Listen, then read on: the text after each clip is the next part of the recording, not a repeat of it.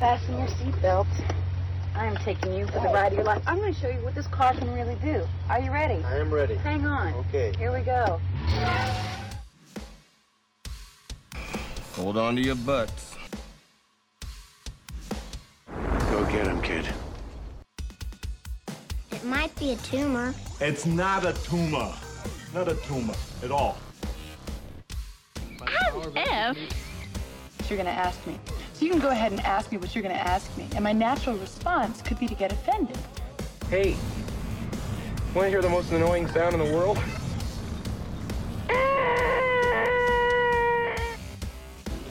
Yeah, well, you know, that's just like uh, your opinion, man.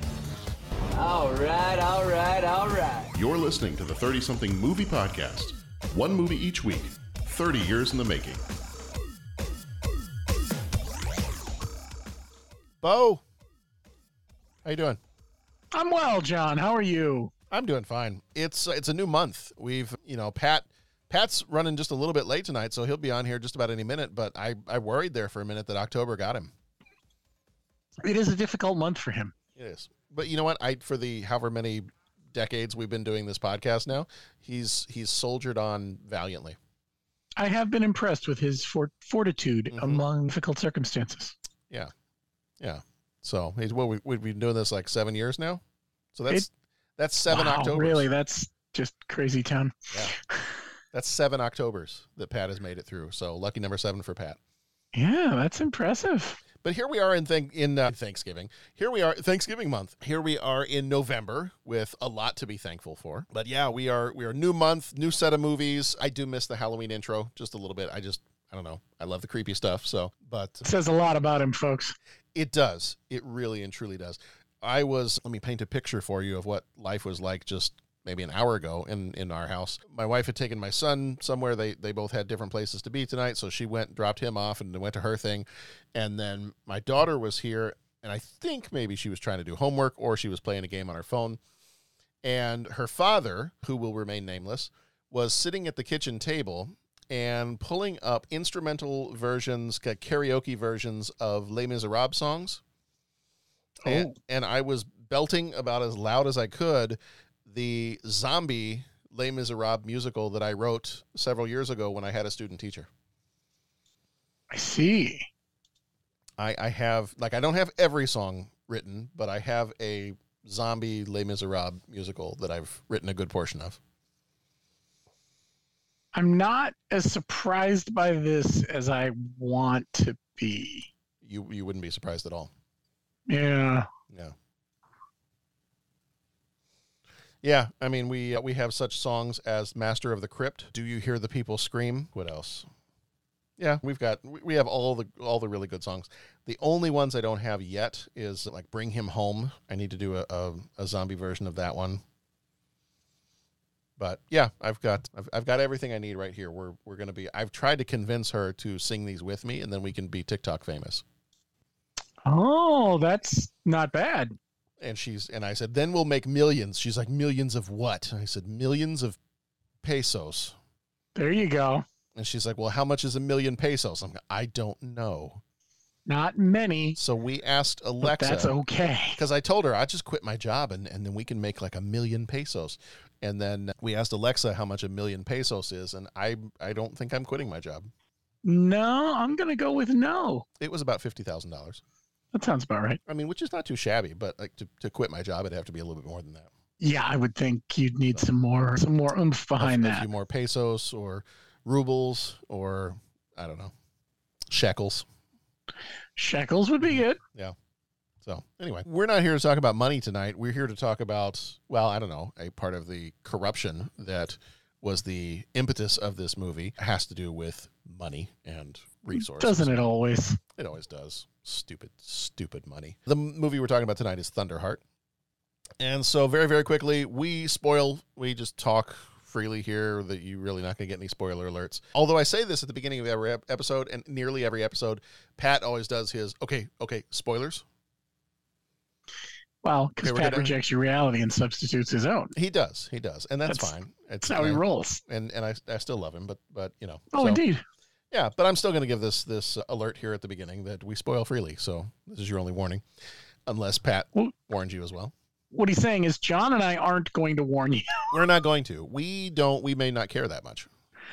Pat Indeed. Pat is much more caring. He's a he's a caring, caring gentleman. Indeed. It's starting to get awkward. Visit our website. That our website, as far as I know, is a lot less awkward than we are. So visit our website. 30 Although that's a low bar. That's true.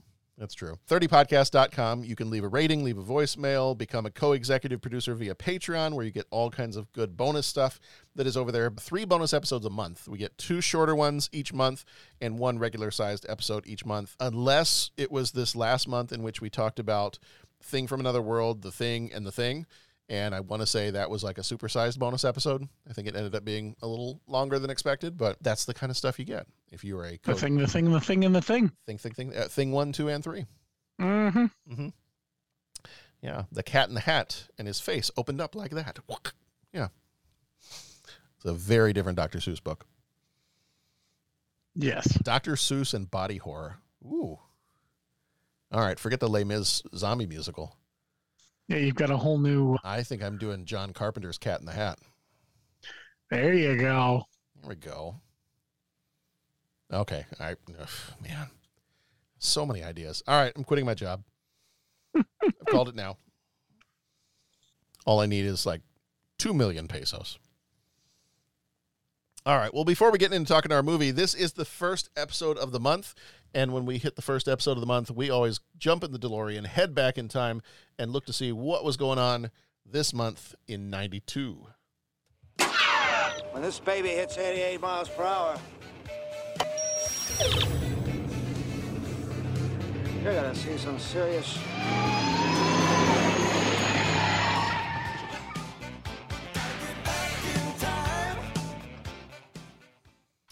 Bo, I've got some serious for you. Top news from November of 92. November 3rd, Carol Moseley Braun was elected the first African American woman in U.S. Senate representing the great state of.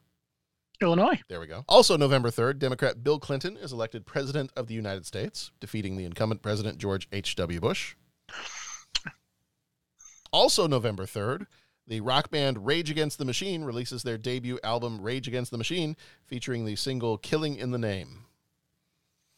An excellent song that I enjoy to this day. There you go. Some notable births in the month of November 92. November 5th, Odell Beckham Jr., the NFL player that played for the New York Giants, was born in Baton, Baton Rouge, Louisiana. And then November 23rd, Miley Cyrus, the actress and singer, was born in Franklin, Tennessee. That's a noticeable, not, notable, let's try saying that word correctly. Potent potables? What note, now? note and potable, Manir Panirvanirmer. Sherman Namahama. Yeah. Okay. Deaths, notable deaths. November 14th, Clem Beauchamp, or Beecham. Would you, you say that Beecham? Better say that Beecham. You'd be surprised. Depends on where he's from, but go with it. Clem Beauchamp. Exactly. That's how I'm going to say it because that's how I want to say it. Mm-hmm. Because if your name is Clem, I feel like it has to be said in a very Cajun accent. I would tend to agree with you. All right. So let me start that over again. Some notable notable deaths in the month of November 1992. November 14th, Clem Beauchamp. I think that was just the right amount of Cajun. Yes. Okay. He was an American film actor, stuntman, and production manager. He worked on the old TV series of Tarzan, Dick Tracy, and the Adventures of Superman. He died at the age of 94 in November of 92. November 18th, 1992, Superman, the fictional character, was killed by Doomsday in the comic hmm. books. That was a big deal. And then November 22nd, 1992, Sterling Holloway, the American actor who was in The Jungle Book, Alice in Wonderland, The Aristocats, and the voice of Winnie the Pooh, died at age 87. Top sports, November 5th, revenge match of the 20th century. American chess grandmaster Bobby Fischer defeats Russian Boris Spassky to win an unofficial match in Belgrade. Top books for this month were The Tale of the Body Thief by Anne Rice and Mixed Blessings by Danielle Steel. Top movies were Under Siege, Passenger 57, Bram Stoker's Dracula, and Home Alone 2 Lost in New York. Top songs are uh, End of the Road by Boyz II Men, I think was like the top song for forever in 92. Got to do the two hands in the air, slow pan when you hear Mhm. that song. But I think really, I- when you hear most Boyz II Men songs. Well, that's true. I do think that November, however, was also the end of the road for Boyz II Men's very long stretch at number one, because then we also have later in November, How Do You Talk to an Angel by the Heights and I Will Always Love You by Whitney Houston. Ooh, yeah, hard to compete with Whitney back then, man. Yeah. Yeah, that was because that song was everywhere. I mean, hard to compete with Whitney, period. But back then, oof. I, as an 11 year old boy, bought the single cassette to I Will Always Love You. So, Interesting. I can honestly say I did not. that's, but inter- that's interesting. What would you like to do next? that's exactly right. We Uh, kind of left John. We kind of left John hanging out on a limb when he just said what single he. Yeah, I, I didn't know how to respond. That's all right. I'm I'm secure enough to say that I bought the single to Whitney Houston's "I Will Always Love You" on cassette. Dude, absolutely nothing wrong with it. It was a great wrong tune. it at all. Nothing wrong. Yeah, I mean, props to Whitney and all. with I mean, uh, to be honest, if I'd thought about it at the time, I might have, but it was on the radio so bleeping bleeping much. Who needed it? Right. You didn't really need to. It was all over the place. Oh. Back when the radio played music, Right. Right. Back when the not to back, when- back not when the radio date and, ourselves, but you know, back when the radio and MTV played music. right, right. I mean, back in the good old days when FM meant music and AM meant sports and Mhm. talk. Yeah. You know, everything made sense. Did you see that? Uh, did you see that meme that was out earlier this year? Was this year the 40th anniversary of MTV getting started, or was that last year? Sounds right. Either way, if last year this year, whatever it was, it's like the 40th anniversary of MTV, and there was a meme going around that was like a picture of the first image from MTV when it when it first debuted, and it was uh, "Happy 40th anniversary MTV! Thanks for nine good years of music videos." I like that. Yeah. Oh, yeah. I found. That's okay, little here's rough. here's a similar one. MTV turns 40 this year. It was from 21. Thanks for 14 years of music. Oh, Yeah, 14. Yeah, yeah, yeah. That's Yeah. pretty good. Yep. All right. Well, Pat, how are you doing? I, you you hopped in. We, we got started without you, but we knew you were on your way. So Right, right. I'm I'm better late than never. Doing well. Yeah. Doing well. good. It's it's a rainy day, which I like rainy days. They put me in good moods. It's a rainy day and hey, you know what? It's a good day just to be thankful for the simple things in life, I think. And That is true. being able to talk about movies with good friends is definitely one of the simple things and one of the good things. So That is true. I don't know. Was that was that kind of a roast thing? It was one of the simple things. I, that, I was just gonna that- say, did he call us simple? I, maybe I that think was. he did. Oh man, that's funny. No, it's it's just. I don't know if I'm going to be able to dig myself out of the hole, but let's just say that came out not the way I intended it. I well, Pat is so happy to be here with us simpletons tonight, and we're so excited to be here with Pat. yeah, that's right. That's right. Well, well, Pat. now Oh, that my- you now that you painted that very nice, kind, and, and rosy picture, I, I'm going to have to throw down here for a second. Throw down.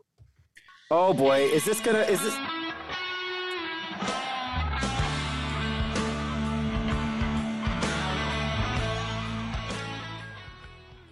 We're getting in the ring, gents. Oh. All right. Am I am I getting my comeuppance for comparing Thing Three with Alien Cubed? Yeah, I'm, I might have gotten an email from Rob on that one. I'm sure. Mm-hmm. I'm sure. It's like, what is what is Pat thinking? I like, dude, seriously, I might have even forgot that Pat said that. I think I just put it out of my mind. And no, this has nothing to do with this. This has, and I, I want to start off by saying I, I'm playing the "Get in the Ring" music in the background here because I'm, I'm I'm getting all fired up and ready to go here. But That um, sounds good.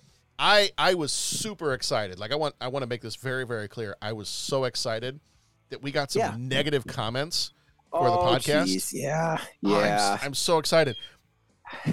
But I knew that I needed to come on and, and just make a little comment publicly, make a little comment back. I'm not going to share the, the person's screen name or anything like that. Um, no. but we had a we had a I had a fun little exchange with somebody who left some notes on commented on a couple of our on one of the one of the websites that we have for the podcast and they start off by like by saying you guys speak my language heck yeah I'm an 80s kid I'm like hey great we love all things 80s thanks for listening and then about 2 or 3 hours later it looks like they got onto our uh, they were listening to our last jedi episode and the response then was you guys are fanboys. Disney star wars is terrible. I'm out. I'm like all right well first of all yeah i'm a star wars fanboy. I love everything star wars. Do i think that uh, do i think that disney has done everything right? No. Do i love everything about disney star wars no, if he had if he had gone like a few episodes later and heard me talk about the rise of my blood pressure, then yes, he would have heard that I don't like everything that Disney has done Star Wars. But my main thing is I, I don't want to harp on the, the movie he didn't like and and you know kind of commenting on that and and you know making it a little personal, being like you guys are fanboys, so I'm out. And all right, that's cool. Like you don't have to listen to our podcast. There's millions of other podcasts out there. But the one thing I did want to comment on that was is I'm always going to be somebody who to to use Pat's words, I don't want to yuck somebody else's yum. Like on our show, that's what you're going to get on our show. Like if I like something, I will unashamedly say I like something. If I don't like something, I will unashamedly say I don't like something, but I won't tear into somebody else because they do like it or they don't like it. So that being said, that's that's really all I wanted to comment on that one, and just and just make that. I'm, I'm sure the guy's not listening anymore because he's out. Right. But I'm like, okay, cool. Well, as long as hey, you know what? As long as we're not talking about Home Alone and Point Break, Utah, give me two. Otherwise, anything else. What I can't figure out is the inverse proportionality to the movies that we come out and say, "Hey, I had a problem with that." People like that when we come out and say we like a movie, that's when people leave the podcast. I, I just can't figure that out. Yeah. Especially especially after my run of saying, "Hey, here are the movies I kind of didn't like so much," and then it ended up being all of our like top movies for some of our wonderful Patreon people. And which you hate. Well, that was Uh, just straight up bad luck. I mean, they yeah, yeah, that's that's true. I mean, that's kind of like, but then in the same, but then we go on and talk about a movie that we really like, and that's when the people leave. But you know, that that's just that's the part that uh, that kind of makes me laugh. But yeah, you're right. You know what? I mean, like everyone's entitled to their opinion, and I, you know, I wish everybody well. Yeah. Call back to the pre-show conversation, John. We can hear the people sing, singing songs of angry Angry men. Man. Yep. Hey, in in all honesty, Mm. uh, did Rob really email you about my comment about thing cubed? Yes, he did. Oh no, I'm sorry, Rob. I was just trying to spin John up. I, I don't I don't know if I'm not going to read it, but I, I I don't know if he wanted me to share it with you or not. So Rob, if you're listening to this, you can let me know if you want me to share this with Pat. But yeah, he was like he was like, God, what is he thinking? I get that all the time. He was thinking, "Let's rile John up," Yeah. which well, That's you kind know. of what it was. That's I- what it was. And I actually think he made some comment about grabbing a baseball bat and finding where you live, or I don't know something. Like it's some. It's just. It's. It's. It's all going up now. Yeah, It's all going up now. Basically, Oh, basically, Rob started playing this music in his head.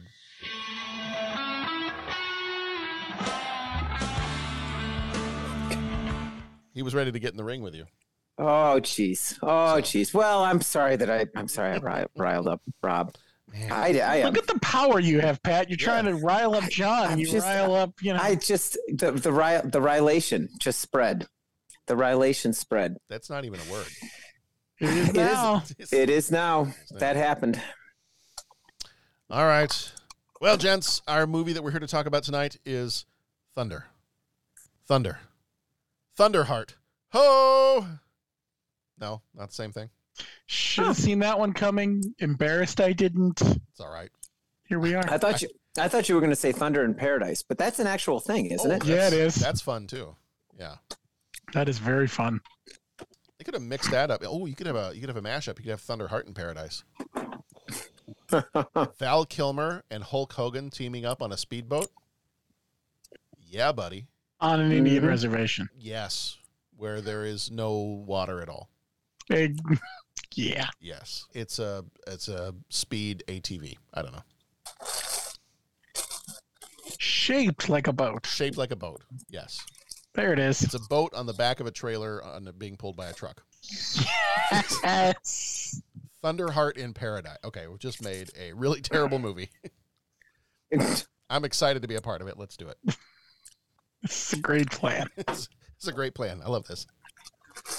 All right. Well, so in this movie, we- we'll, we'll get into the trivia part of this and, and give you some of the deets here in just a second. Bo and I were commenting before we started recording that the whole idea, uh, but I guess, I guess, according to Val Kilmer, he does actually have some Native American ancestry in his in his bloodline. So, but a part of me was like, Val Kilmer as a Sioux. That sounds to me like the Native American consultant they had on Star Trek Voyager.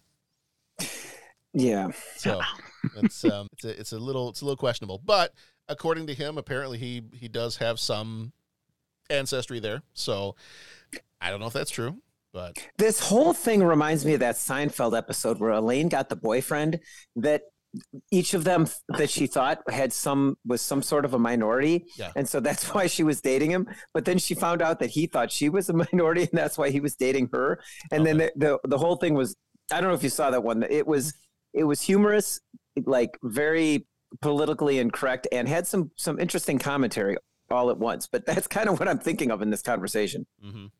anybody who lives in the South and does any kind of genealogy thinks that somewhere in their family there was like a Cherokee princess or something. Because I remember my grandfather always being convinced that we were like one twenty eighth something, and like I don't think so. I mean, I don't know where you got that from, but okay. But I kind of feel like that's that's a thing. Like if if you go back far enough, and I feel like in the South it was kind of a thing too. They're like, well, yeah, if you go far back enough, we've we've got some we've got some Native American in our in our family line, and we're like, yeah, I don't think everybody did. Like maybe maybe a handful here and there, but it seems to be a, a large proportion of people that are totally convinced that somewhere along down the line you're like Sioux royalty or something. All right, where our movie this time around is Thunderheart, and it came out on the 3rd of April, 1992, rated R, with a runtime of 1 hour 59 minutes, directed by Michael Apted, who died in 2021. He also directed episodes of the TV series Rome and the movie Enigma. Writer was John Fusco, who did Young Guns and Hidalgo. Producers were Robert De Niro, John Fusco, and Jane Rosenthal. De Niro also produced Meet the Parents. Fusco produced Young Guns. Rosenthal produced The Irishman. Music was done by James Horner, who died in 2015. He did The Rocketeer, Aliens, Braveheart, and Everything Good. Cinematography was done by Roger Deakins, who did 1917, No Country for Old Men. Editor was Ian Crafford, who did Field of Dreams and Never Say Never Again. Couldn't find the budget for this one. Box office was 22.6 million. Flickmetrics gives it a 64% and CinemaScore gives it a B+. Starring Val Kilmer as Ray Lavoie. He was in The Doors and The Saint. Sam Shepard, who died in 2017, played Frank Coutelle. He was in Black Hawk Down and The Right Stuff. Graham Greene was Walter Crowhorse. He was in Dances with Wolves and Longmire. Fred Ward, who died in 2022, played Jack Milton. He was in Tremors and Shortcuts. Fred Thompson, who died in 2015, played William Dawes. He was in The Hunt for Red October and Law and Order. Sheila Tousey played Maggie Eaglebear. She was in Ravenous and Lord of Illusions. Ted Thin Elk, who died in 1997, played Grandpa Sam Reaches. He was in Walking Thunder and The Broken Chain. John Trudell died in 2015. He was Jimmy Looks Twice. He was in Extreme Measures and Smoke Signals. Rex Linn played an FBI agent. He was in Wyatt Earp and Cliffhanger. And Patrick Massett was Agent Mackey. He was in the TV series Friday Night Lights and the TV series Star Trek The Next Generation as a pretty notable character. Pat, do you remember which character he might have played? i'm trying not to cheat next next gen Next Gen. a notable character Mm-hmm. and it was he kind of like a one of the repeating guest stars type of thing He was a repeating guest star for two episodes. I, would you like a hint? yeah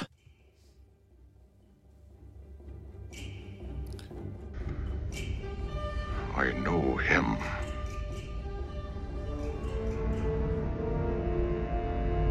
His heart is not Klingon. really wait a minute He was Duras. he was duras Yep. oh, okay okay okay okay okay Yeah. oh I just and that and that gave me an excuse to play the Klingon music. So Yeah, well, we always need an excuse to play the Klingon. You know what? It's funny. I, you know, there's some of that. uh, Some of the guys that I can see what they look like without all the makeup on, Mhm. but that's hard. I'm Yeah, gonna, that- now I, I- got a reason. I wouldn't have picked that one out if they had if I hadn't seen that on IMDb. Yeah, That's really fascinating. Okay, that's interesting. Okay, cool. All right, party on, Wayne.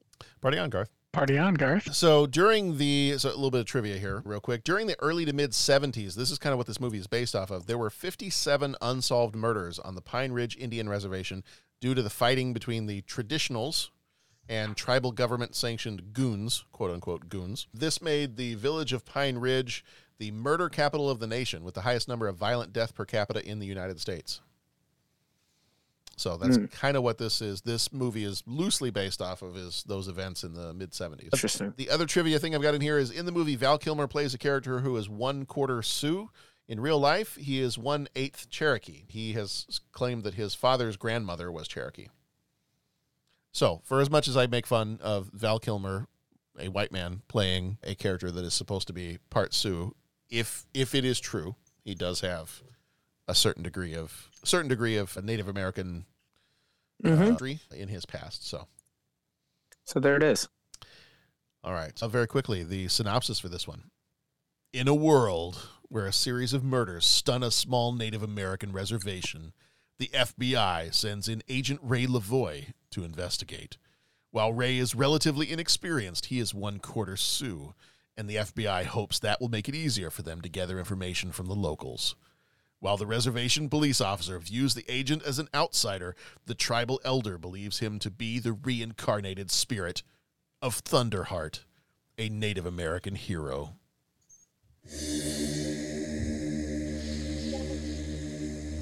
The FBI sent him here. The Badlands, South Dakota. What's my cover? No cover. To find a killer among these people. Federal officer, hands on your head. Go Murder suspect and you're under arrest. Now, who are you? Walter Crowhorse, Tribal Police. You must be the Indian FBI. That's right. Oh, what nation? The United States. You're chasing the wrong man. Whoever killed Leo walks heel toe like a white man. You gonna tell me how much change he had in his pocket? 63 cents. Hey, look. It's the Washington Redskin. We're gonna catch these murders and take care of them. Indian way. This is the battlefield right here, and this is my case, okay? Now he must respect their ways. He says he knew you were coming. Who told him? Gosh, you're out there. Spirits. and uncover the past. It's just a dream. You had yourself a vision. To discover the truth. It's hard to tell the good guys from the bad guys. Val Kilmer, Leave him alone! Sam Shepard, Now stick to the assignment, pal. Graham Greene, You said we should follow this. Thunderheart has come.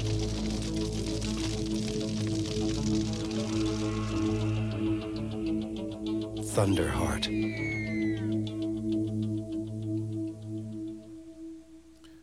All right, starting off with our major moments for this one. Major moment number one, I'm calling murder on the reservation. So there has been a member of the tribal council has been murdered, and so the federal government decides that they are going to send in a representative that they feel is going to be maybe going to cause the locals to be a little bit more open to cooperating with them because he has a, a percentage of his heritage happens to be Sioux. And so I guess they, they decide that's going to be the best way to handle this. So that's why they call up Val Kilmer's character, Ray, and send him off to go investigate this murder. We also quickly get introduced to Frank, Frank Coutelle, who Sam Shepard plays him. And he is, he's kind of been working this area in the past. He's well acquainted with the, the community, the people, also seems to be kind of I don't know if I want to say initially prejudiced or let, us say jaded against the people a bit, and and he's kind of he seems kind of tired, like tired, and and he's just used to what he thinks as being all of the misbehaving that the the people of the reservation do, and and the resistance and and everything, everything to kind of do with the oh gosh, what was the they were called in this they were called the the ARM, the ARM, which was the it was the Aboriginal. I'm forgetting what the R stood for.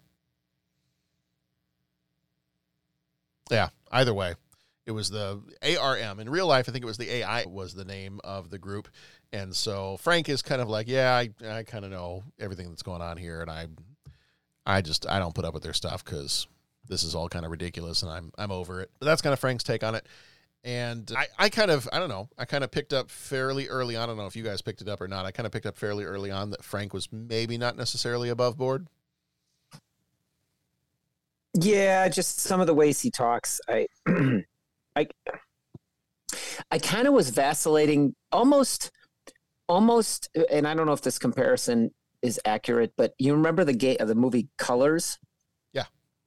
Yeah. I found him at first I wanted to think he was kind of similar to the uh, and I'm drawing a complete blank. The Rob, Robert Duvall character yeah. in Colors. Just kind of like, hey, look, I, I understand the reality of the situation. I'm just trying to get by day to day and like solve the crime, like that kind of thing but then as it went yeah they I, and i thought the movie unveiled it in a pretty good way like as it went it's just like you're you're realizing that he's not as you said above board yeah yeah yeah most likely to be smuggling weapons right in some way. Like that was my first thought when I first saw this movie a long, long, long, long, long, long, long, long time ago. Was that he was supplying the weapons? I thought that was his only involvement, but mm-hmm. yeah.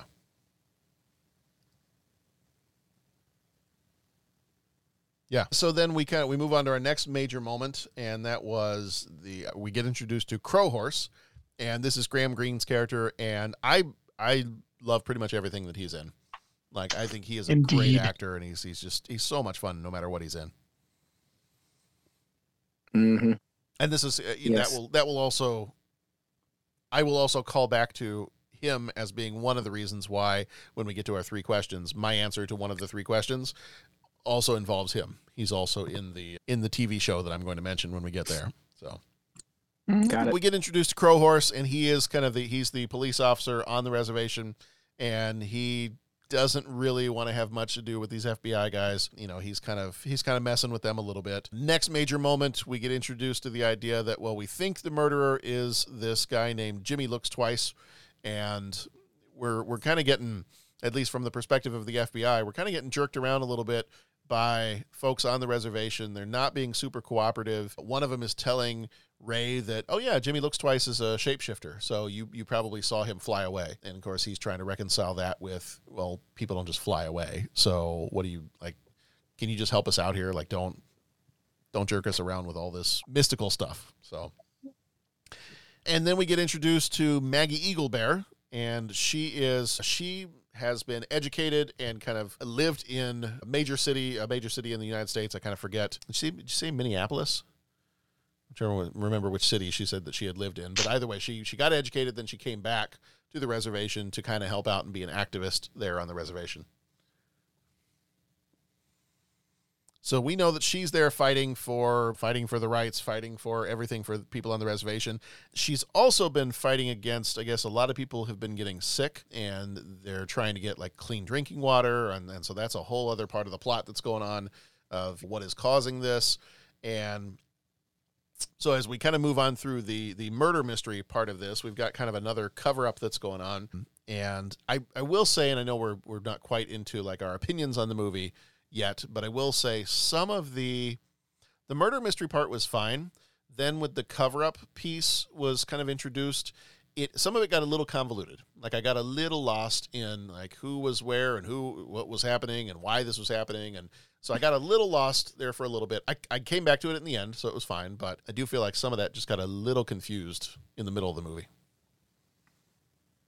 I don't know. Did you guys I hear what you're saying. I, I hear what you're saying or- with that. I I in fact I I've I was really focused on the murder mystery aspect of it. That part with the water, like exactly what you said. When it came back to it at the end, it was like, oh, oh, so there was like water and like, okay. I mean, it, like I, I felt like that. Mm, either I wasn't paying attention to the right things, or they that didn't that wasn't as prevalent as the murder mystery. But so that that aspect of the plot kind of turned me around. Go ahead. Bill. Yeah, it Sorry. definitely wasn't. And even in the end, when they mention it to tie it into everything else, even then, it's not really resolved much. It's, Yeah. it's kind of a, a, a C plot that doesn't pay off, but it was there to sort of tie everything together in a weird way. Mm-hmm. Yeah, it was like okay, so now we've gone. It's it's a murder mystery to now there's a government cover up to strip mine uranium from the reservation, and that's what's been making people sick. And huh, all right. So, so that was that was one of my other major moments was kind of discovering that there is this government cover up, and that's the reason why, and ultimately that's the reason that the murders took place. And why so many of our characters end up dead by the end of this movie. Aggie ends up dead. Jimmy looks twice, I think ended up dead. I'm going to blank out on, on a couple of the other guys' names. The one that was always in the wheelchair, even though he wasn't really wheelchair bound, ends up dead by the end of it. And so this whole massive cover up, everybody's getting killed. This, this is a very Shakespearean movie by the end of it. Everybody's dead. Mhm, Um, mhm. There is a moment, too. I, I kind of skipped over a moment. A good portion of this movie, too, is Val Kilmer's character kind of coming to terms with his place in the world and you know who are his people is is is it that his people are the United States of America? In the trailer you know they is it I think Maggie asked him what nation are you from? And he's like well United States. And that's how he starts the movie. And people are always commenting on the Sioux people. And he's like yeah those aren't my people. They keep calling him your people. And he's like no those aren't my people. And then by the end of the movie I think somebody says something about the FBI or Americans.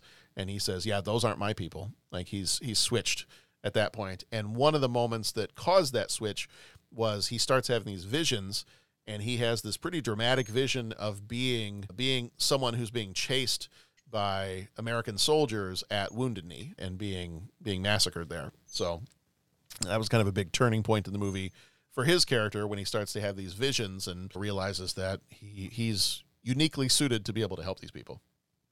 Mm-hmm. And then we end the movie with this big chase. At the end, we've got a Crow Horse and Ray are both in the they're both in their car and, and just trying to get away as fast as they can from the FBI guys. The FBI guys think that they've taken care of everything. Ray was able to tape record part of his conversation with the one guy, and they are just racing. Always to- get tape. Always get the tape. Always get the tape.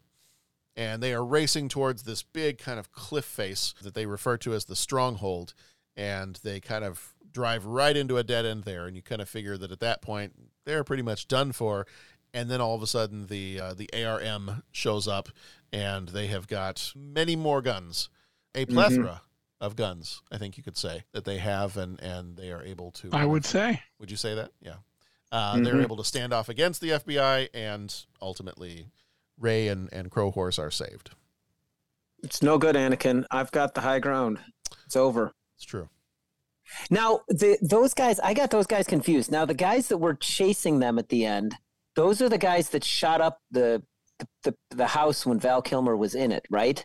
And then he went to go bust them, and then he's like, "You're messing stuff up. These guys are on our side." Those were the guys that were chasing him at the end. Those were the goons.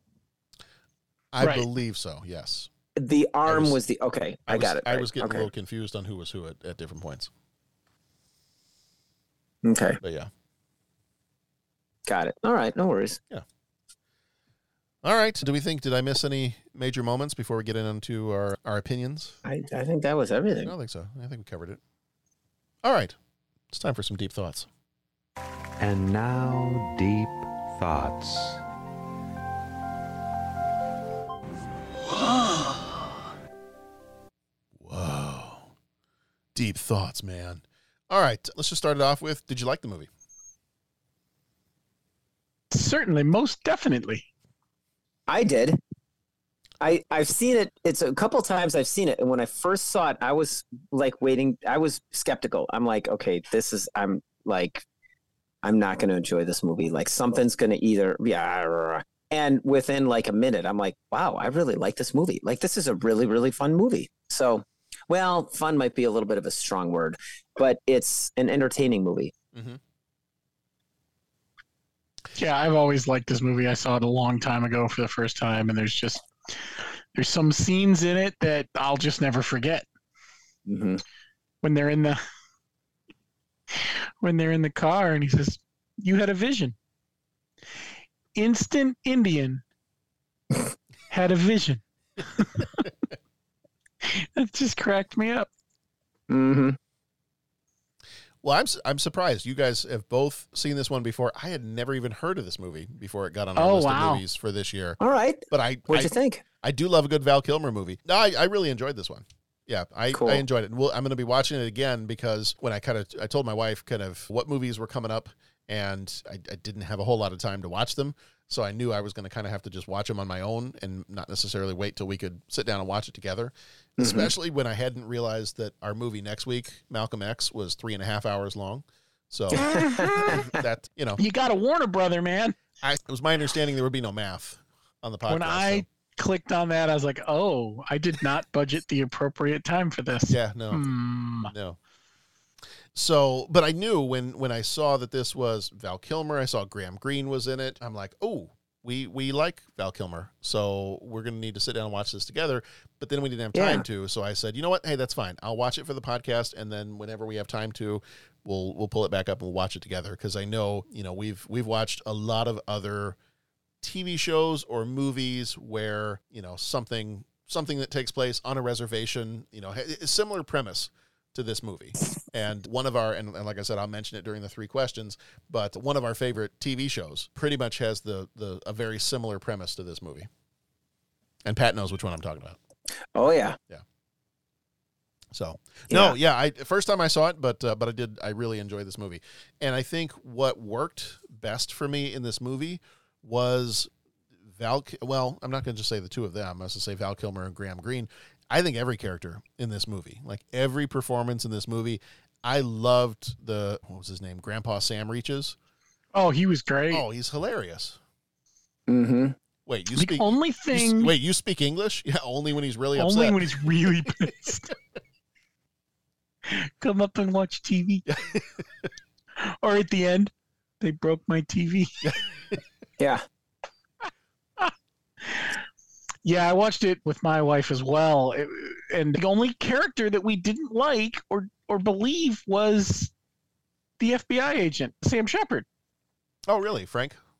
Yeah, some of his scenes with Val Kilmer were just they seemed like they moved too fast. Hmm. You didn't feel like you developed him enough and and then eh, by the end I, I sort of came around a little and I said I wonder if they did that to keep us on our heels about him and Yeah. maybe not tip us off that he was shady. It was a bit of a leap at the end for him to be so shady. Yeah, Mhm. it was I don't know, like something about be- his character didn't work for us. Yeah, to be murdery shady, like that was Right, like yeah. that's yeah. Like when I said earlier, most likely to, to be dealing guns, I was like, yeah, okay, fine. Yeah. But killing for uranium, shady, that Yeah. seemed a little, you know. Yeah, Killing for Uranium, the name of the rock band I'm planning on starting. Yeah. Ah, yes. I'm just collecting every every time. I'm, I'm collecting a bunch of band names, and eventually I'm going to start one. Just make Yes. a T-shirt. Don't Mhm. bother with the band. There you go. Just be a producer. what I need. That's true. I just want to be an influencer. Don't we all? As soon as I get to be TikTok famous.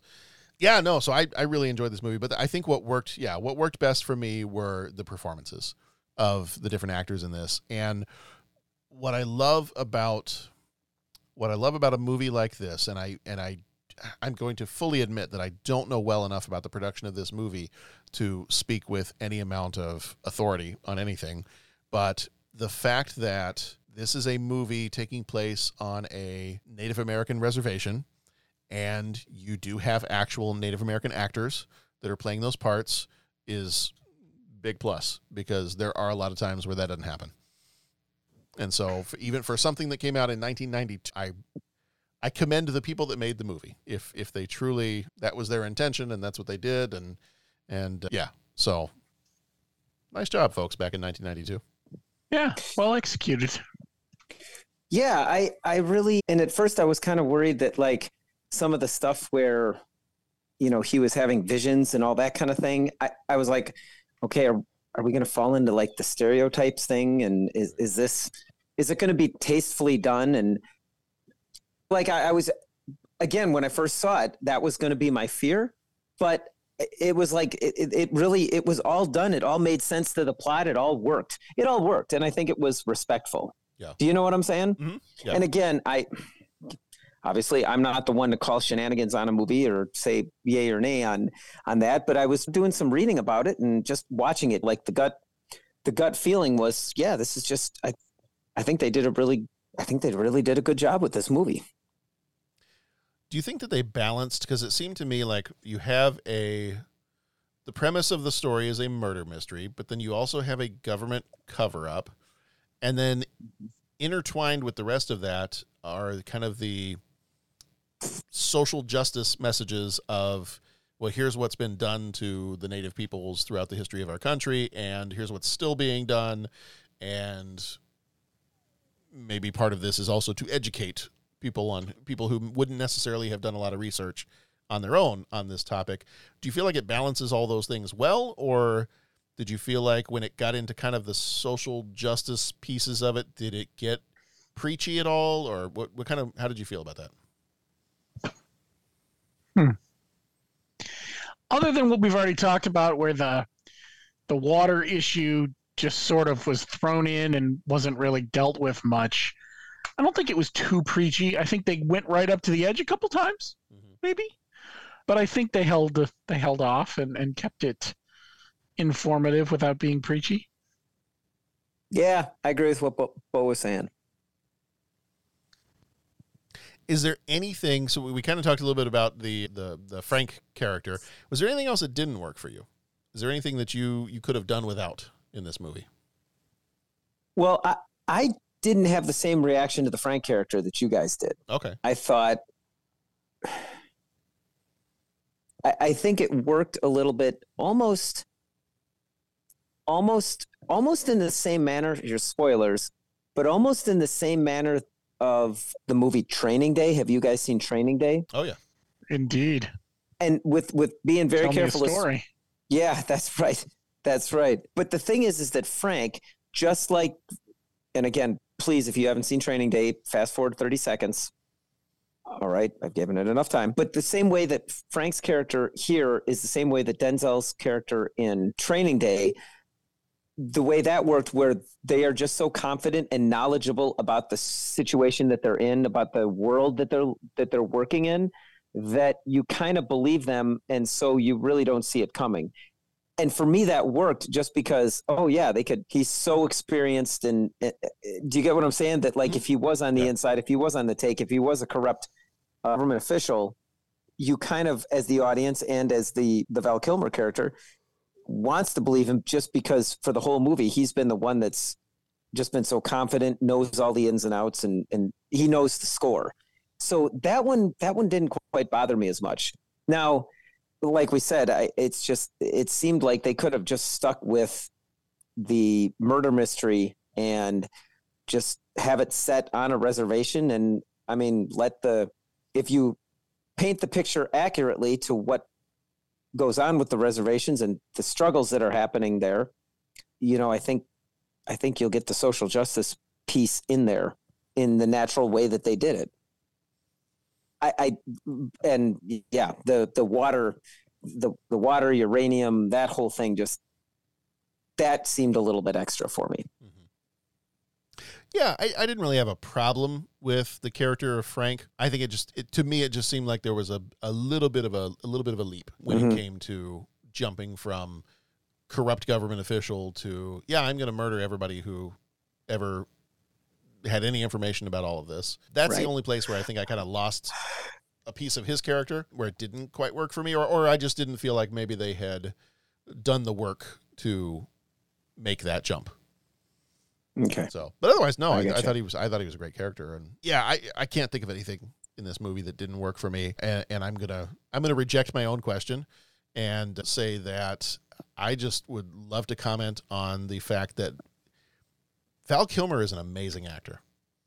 Yeah. Right. Like he is. I I can't think of even even. Let's jump into like uh, Island of Doctor Moreau.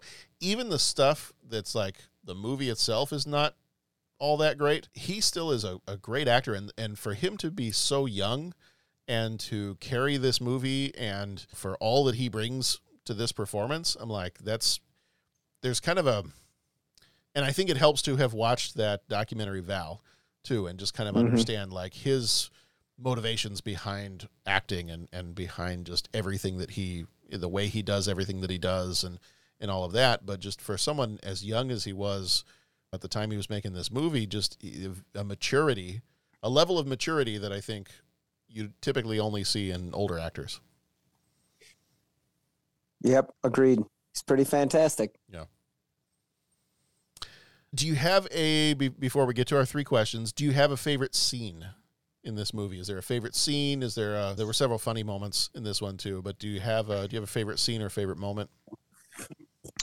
Well, I've already mentioned one of mine. I mean the the scene in the car with the instant Indian with Yeah. instant Indian with the Rolex had a vision. Yep.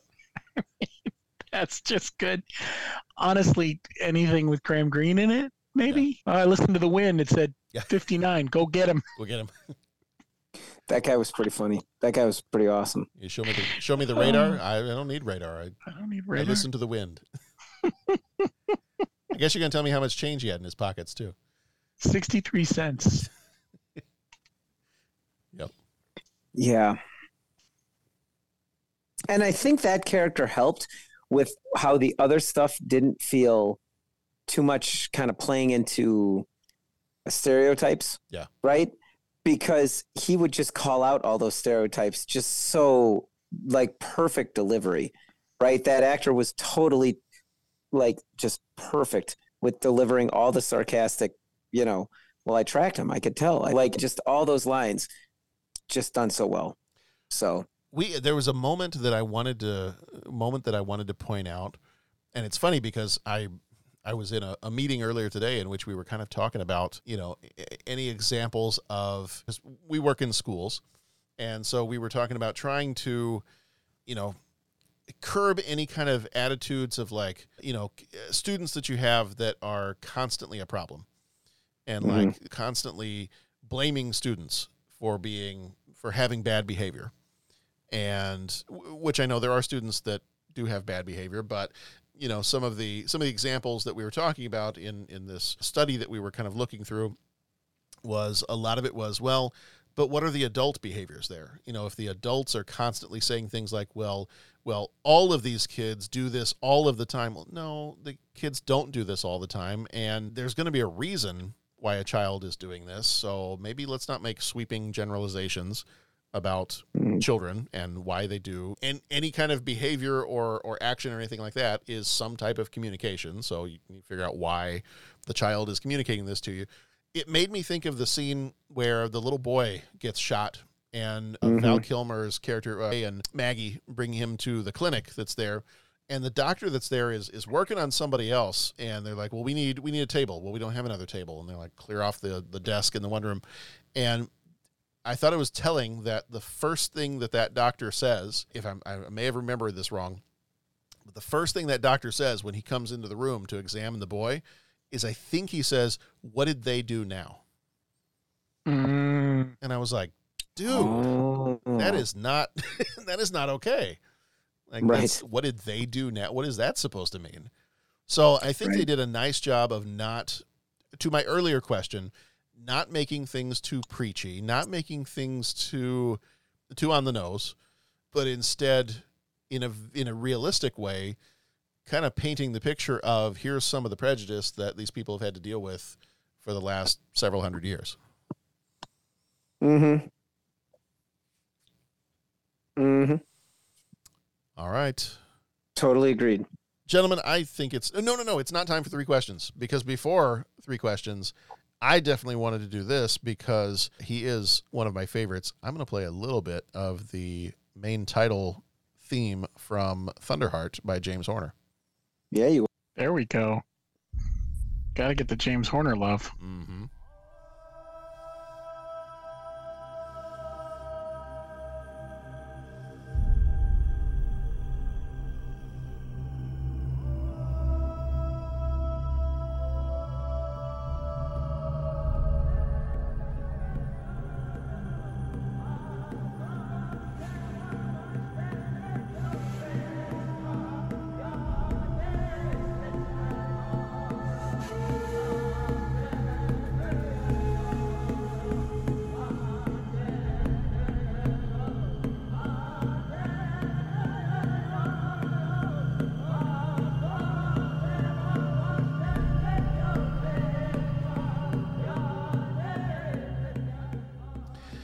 What's interesting to me is having never seen this movie and never heard this soundtrack before a couple of days ago, how similar it sounds to some other soundtracks that he will do within the next couple of years. Like there are like little little moments in here sound so much like Braveheart to me. Mm. Like right now.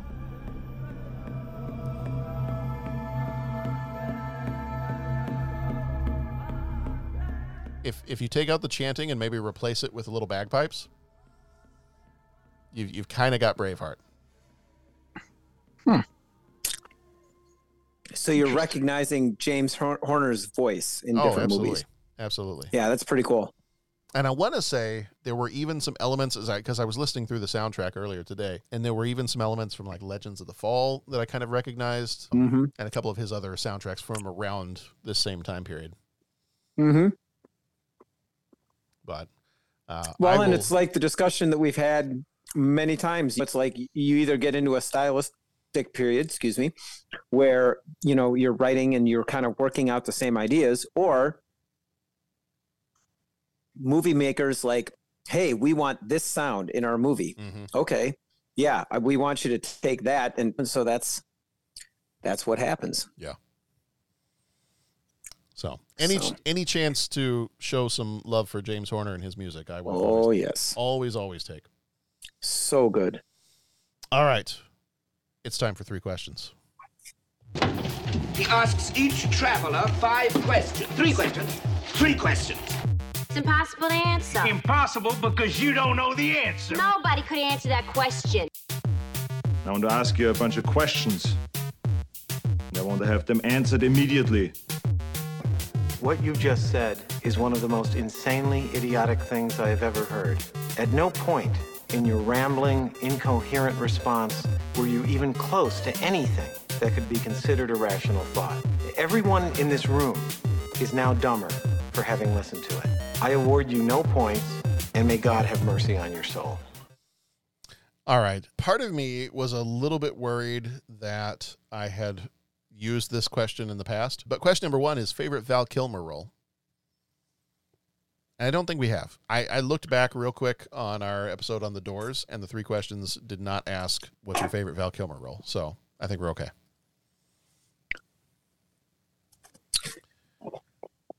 Well, I'm going to just throw down and say Iceman from Top Gun. There you go.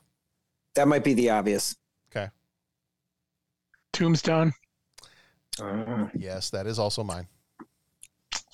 Do like me some Tombstone.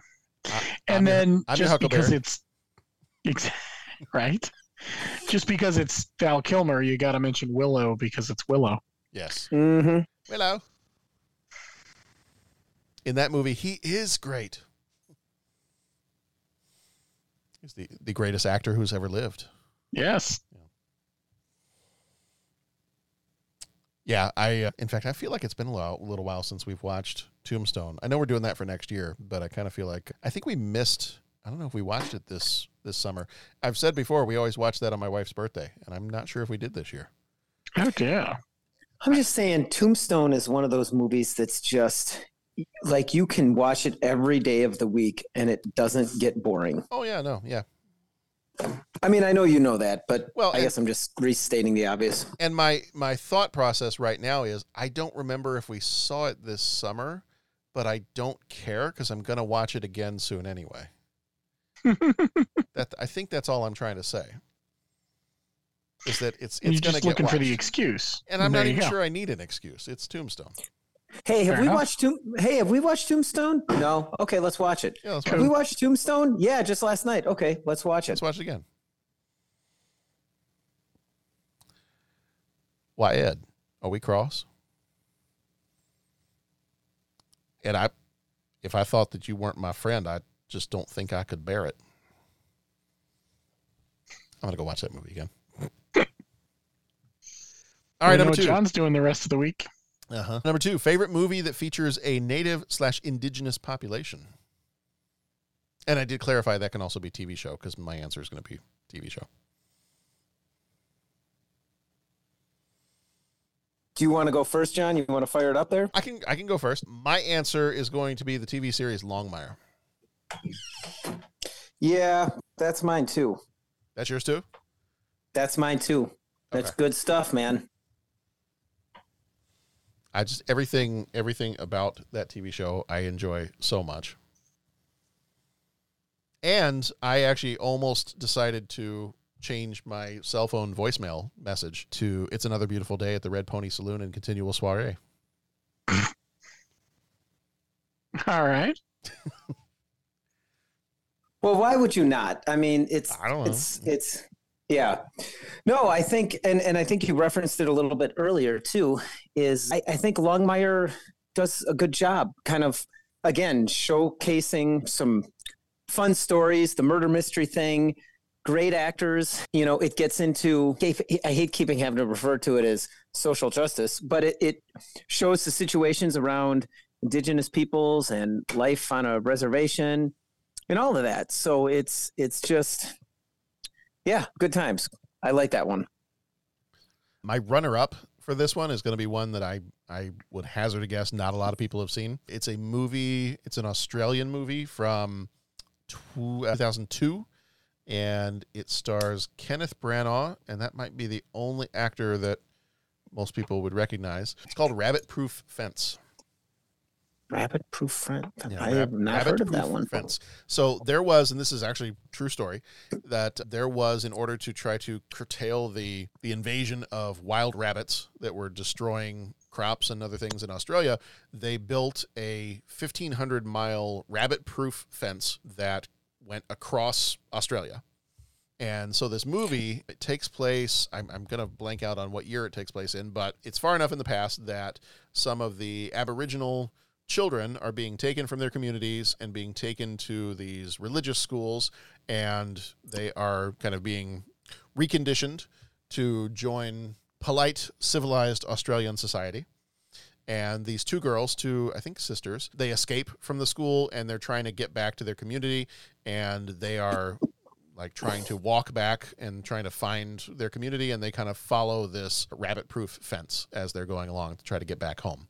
So I- Interesting. I, I remember it being a really good movie. I have not seen it in years, but I really enjoyed it.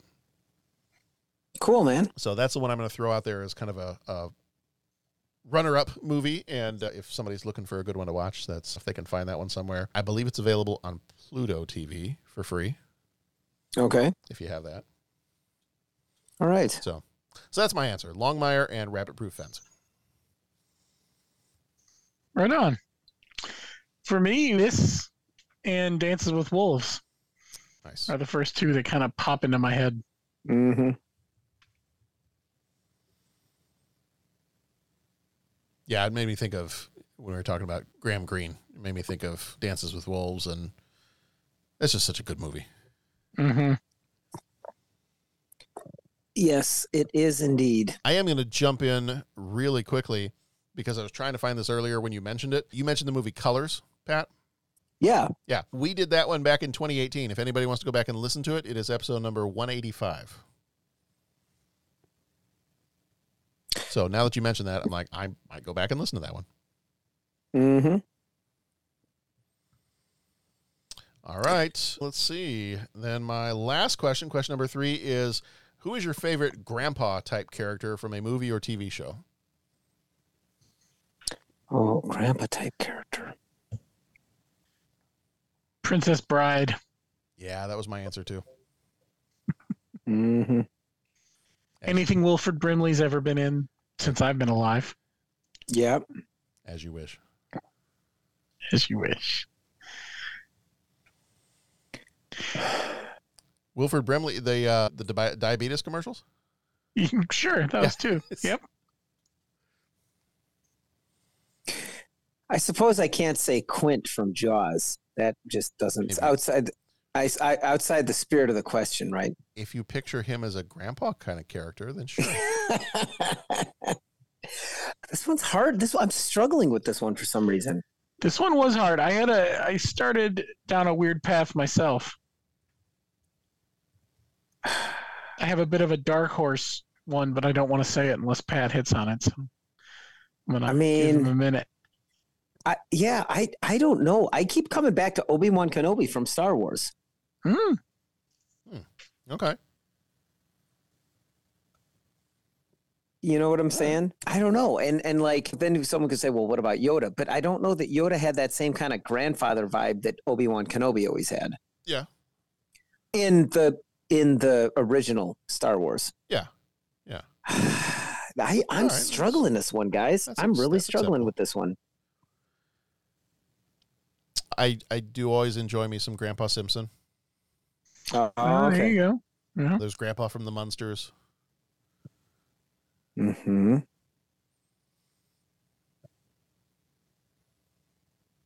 I'm trying still trying to figure out how Quint is a grandpa character. Yeah, I don't know. It'll just be a little bit too much of a reframe, probably. Well, well, grandkids, let me tell you a story. We didn't see the first shark for about half an hour. A tiger, 13 footer. Yar. This here, kids, is called the dorsal.